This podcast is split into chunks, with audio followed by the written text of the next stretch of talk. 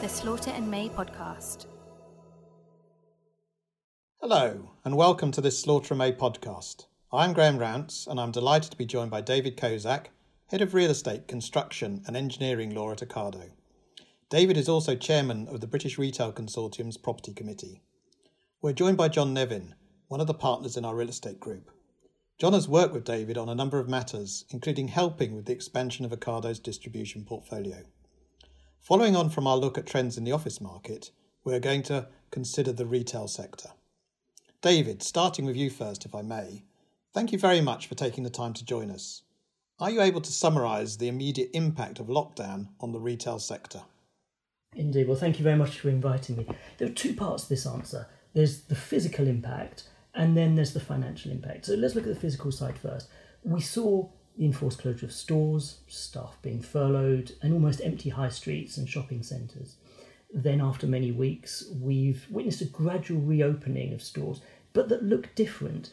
We've seen the introduction of plexiglass screens at the tills, social distance marking on floor, uh, restricted occupancy levels, the enforced wearing of masks, and hand gel stations being uh, located at strategic locations. Now, on the financial side, the BRC estimates that lost turnover totals around 1.6 billion pounds during lockdown. Footfall is currently around 50% of pre-COVID levels, and footwear and fashion have been especially badly hit. And last but certainly not least is that retailers have found themselves in difficult situations when it comes to the payment of rent, insurance, and service charges. Thank you, David. Following on from that, has online shopping in any way compensated for the loss of physical sales? It has to an extent, Graham. Online non food sales rose from around 30 to 40% and are staying at that level, so it's certainly accelerated the trend towards more online purchases, even as shops have reopened. And on the food side, the market grew incredibly strongly as we witnessed significant migration to online shopping.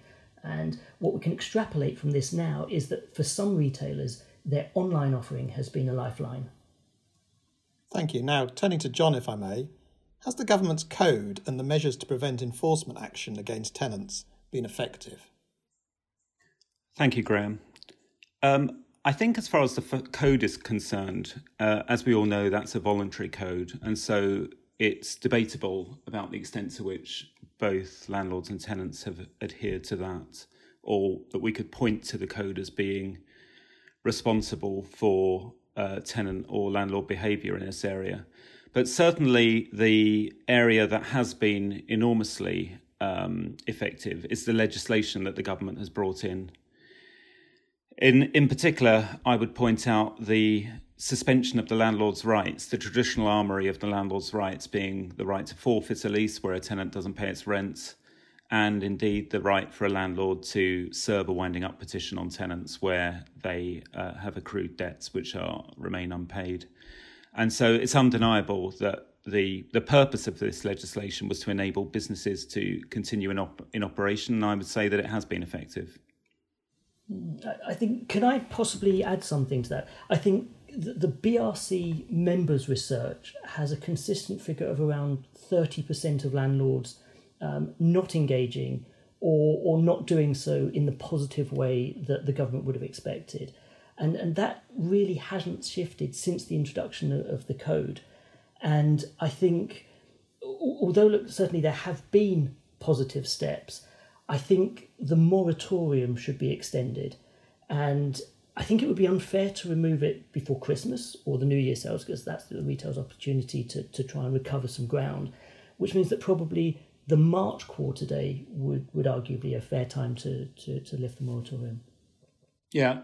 I mean, I think, I think, I think, Graham, it's worth adding to that that, that, you know, we have seen somewhat of a theme between, certainly in our experience, the smaller tenants tending to be the ones who are engaging with landlords and the larger businesses, uh, you know, sometimes private equity owned, the ones that are perceived to be with deep pockets, being less inclined to engage with landlords. And we've seen some, you know, well publicised cases there involving hotel chains, etc., where we will undoubtedly see see some significant court action. And, and you know, I certainly agree that those that can pay should pay. But effectively, these government measures, you know, as we know, do not discriminate between the, the perceived rich tenants out there, uh, the ones with, with the asset base that, that are able to continue paying rents, and those whose cash flows simply mean that they are unable to do so. Thank you very much, both. That that's very interesting. It, it looks like we're expecting these measures to to continue, um, as David said, in, into the start of next year. Linked into that, um, John, do you think more measures are likely, and do we do we need a mandatory code?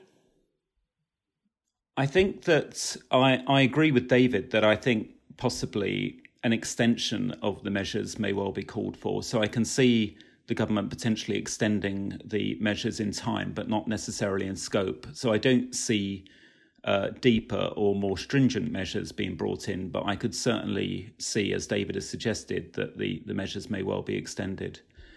Um, as far as the mandatory code, where we've seen Australia go down that route, I mean, I, I don't necessarily see that being called for. I think the real estate market largely balances itself through market forces. I mean, in my time in practice, we've seen a huge shift between the bargaining power between landlord and tenants, much more in favour of tenants now. And I think the pandemic will see that shift even further. So, I, I don't, uh, as far as a personal view is concerned, I don't, I don't see a need for further state intervention and that's an interesting one. I think one thing I, I would say is um, the I think the BRC feels that probably the mandatory code is probably not likely, but um, government it does see that government support for, for commercial rent um, may be necessary. In fact, I, the way it sees it is that we need to deal with the mountain of arrears that have built up during the lockdown and are quite frankly unlikely to be paid back. Um, as far as a retailer is concerned, turnover is lost permanently. It can't be borrowed back to repay a loan or, or to conjure up deferred rent. And, and if I may, I'd like to share some news. Um, UK Active, UK Hospitality, Revo, the BPF, and also the BRC have made a joint call for the introduction of a property bounce back grant. Um, the grant's estimated to cost around £1.75 billion, um, yet it would save 375,000 jobs and it would generate savings to the government of almost £7 billion in the first year alone. Now, the way that this would work is that government will make grants of up to 50% of rent and service charges, which were demanded but were unpaid between March and September. Um, however, those grants would be conditional on an agreement between the landlord and the tenant to account for the remaining 50%, and they would do that by following the, the government's code of practice. And, and so um, eligibility for the grant would really be just for those businesses in sectors that have been disproportionately hit by the crisis and have already seen increasing rates of administrations and redundancies. And those are businesses that in, in, in, in hospitality, um, leisure, and retail. So it wouldn't be for everybody. As John said, market forces will at some stage correct it. But certainly for those businesses that do need that extra level of help, um, then this, this property bounce back grant um, we think is the way forward. Thank you, David. That's um, that's that's really interesting. Perhaps um, looking forward a little bit more, how do you see the future for retail and what do you think needs to change as, as we come out of um, lockdown and, and hopefully find a solution to the pandemic and by way of a vaccine? Mm, that's a very good question. It, it's no secret that parts of retail were struggling before COVID 19, and COVID 19 has effectively just pressed the pause button. But those struggles will continue unless we see some root and branch reform um, let's try to give you some, some examples. Business rates. It's a tax which isn't quite working as it should, both in terms of quantum and process, and that's hurting retailers. Now, as a replacement, there's been talk about an online tax, but the BRC is not an advocate of an online tax as it just hits retail disproportionately hard. And as I said before, online has been a lifeline. Um, we need to see downwards as well as upwards rent reviews in order to avoid large gaps in the high street and the adversarial nature of lease negotiations, this master servant relationship, it's no longer fit for the 21st century. And I was pleased that you, in a, in a previous podcast, discussed that you've been seeing changes in behaviours, and that was incredibly heartening. And this is important because we as solicitors need to be agents of change. We need to make sure that when we see progressive heads of terms, we don't, through our negotiations, introduce fetters on the tenant, and make their ability to trade from the premises and alter the premises harder in the name of creating an institutionally acceptable lease in, in inverted commas. Thank you, David. Clearly, the, the landlord and tenant relationship is changing, and, and it, it, it seems like this is going to accelerate that process. John, an- another aspect of this is, is the planning system. How important do you think the government's promised overhaul of the planning system is likely to be? I think, Graham, if if the government uh, proceed with the uh, ideas outlined in the white paper that they've recently published, we will see some very far-reaching changes to the planning system. Um, the the idea behind these changes is really to speed up planning and to make effectively the to reduce the control that local authorities currently have over decisions and to effectively ensure more development takes place. So, what they're doing is replacing a rules based um, zoning system is going to be put in place to replace council decision making and council controls. So the the idea is you will out, you will outline on digital maps areas that will be designated for growth. So their outline permissions will be automatically granted for large developments. You will have areas designated for renewal where there'll be a statutory presumption that permission should be granted. And there'll be areas designated as protected where full applications, as we know them today, will be required. So we will see a smaller number of application documents. We will see shorter fixed timescales for councils to decide uh, planning applications. Um, the idea there is that that will be within uh, eight or 13 weeks. Uh, and there's also a proposal to have an infrastructure levy replace the current CIL and Section 106s. Uh, and that will be a flat rate uh, levy charged at occupation of the development. So I think the idea is, you know, you, you will see more development, you will see speedier planning decisions, and, you know, much to the dismay of local authorities, you will see some control and powers uh, taken away from from local planning uh, authorities. Thank you. So hopefully, um, combined with a, a, a, better relationship between landlords and tenants, the planning reform will allow greater flexibility, which is, is something that, as this current situation has proven, is necessary. David, if I may, just turning to you with your uh, Ocado hat on, how has consumer behaviour changed in the grocery sector? It's changed in a few ways, Graham. Uh, firstly, bigger baskets. Uh, in the early days of lockdown, it is really centered on ambient products. I mean, who can forget the rush to purchase toilet tissue? Uh, but soon that just became larger grocery orders. Now, you may think that this is because people are staying in more, and of course, that is part of it. But I've actually heard otherwise, and I heard some wonderful stories of people buying multiple units of an item where one was for them and one was for their neighbour and that communal spirit between customers is simply wonderful. Um, in other changes, we've seen more forward buying. Um, customers are now looking to, to get their deliveries booked earlier and further in advance, and not always for the same day of the week. Now, given that it's something that, that you, John, um, and my team and I worked on, it would be entirely remiss of me not to mention that we're moving away from Waitrose and that from 1st of September, customers will be able to shop from around 5,000 M&S products instead. Now, you and I have talked about this before, and I think the customers will be very, very impressed with the uh, with the new Ocado offering. And I don't know if either of you saw this, but M&S summed this up beautifully when they said, and I hope I get this right, I just don't have the right voice for it. Uh, it said, this is not just any partnership, this is M&S Food meets Ocado. I just thought that was beautifully put. Thank you for that. That's that's that's all good to hear. Um, we've already talked about the difficulties, the well-known difficulties that the high streets is struggling and was struggling indeed before lockdown. And just recently, that, that doesn't seem to be a week that goes by without further announcements. Recent announcements WH Smith, TUI, DW Sports, and, and the restaurant chain Pizza Express. Where do you think the balance between stores and online shopping will, will finally settle post COVID? Well, let me firstly say that that news is disheartening. I, but I, I genuinely believe that retail will always be the core purpose of high streets. But in a post COVID 19 world, it's likely to be supplemented rather than supplanted by leisure, housing, public services, and other uses.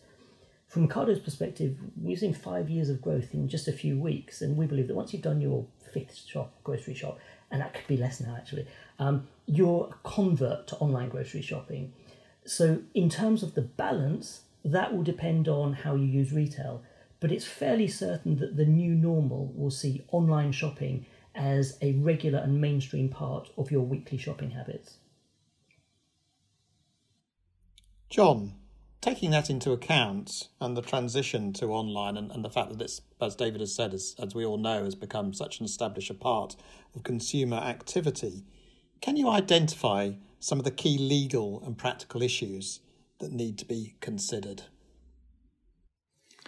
Yes, Graham. Uh, I mean, I think what we're going to see is the existing retailers who have large uh, real estate portfolios. We're going to see that generates some very interesting ideas going forward about what those uh, property owners do do with these properties. And I think John Lewis are an example of that. They've been in the press recently, and they have generated some some very interesting ideas about how they might explore their wider store estate if indeed the the, the plan is to reduce the size of, of the retail element of that estate.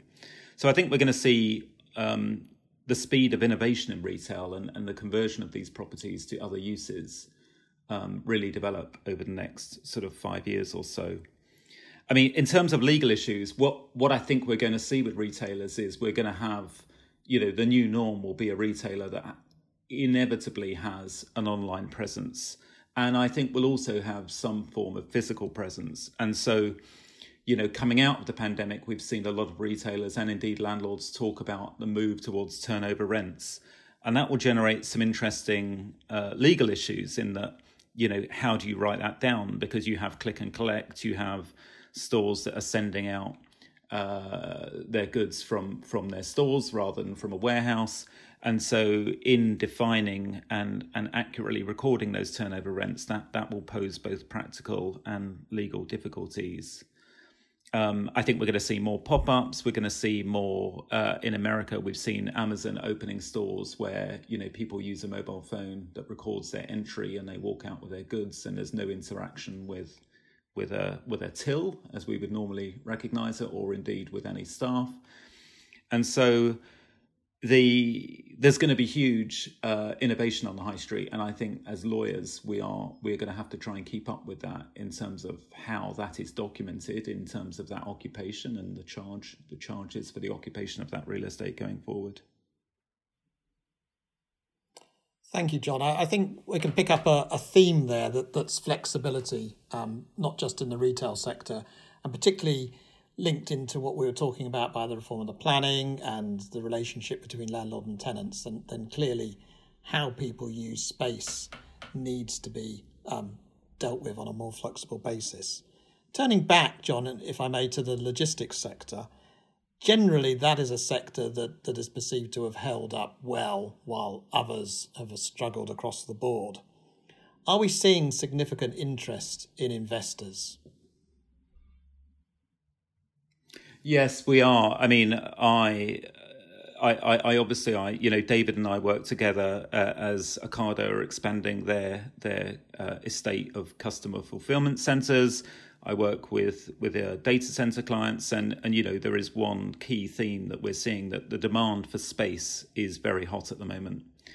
Uh, and you can't just put these uh, facilities anywhere. There are, as David can probably comment better than me, but there are geographical factors in terms of where you want to be, which is obviously the, the biggest decision. But then there's a whole host of micro factors in that, you know, is there is there sufficient power near nearby? Where is the substation? How is the road network interact with where you want to be? What is the position on utilities? What is the connectivity?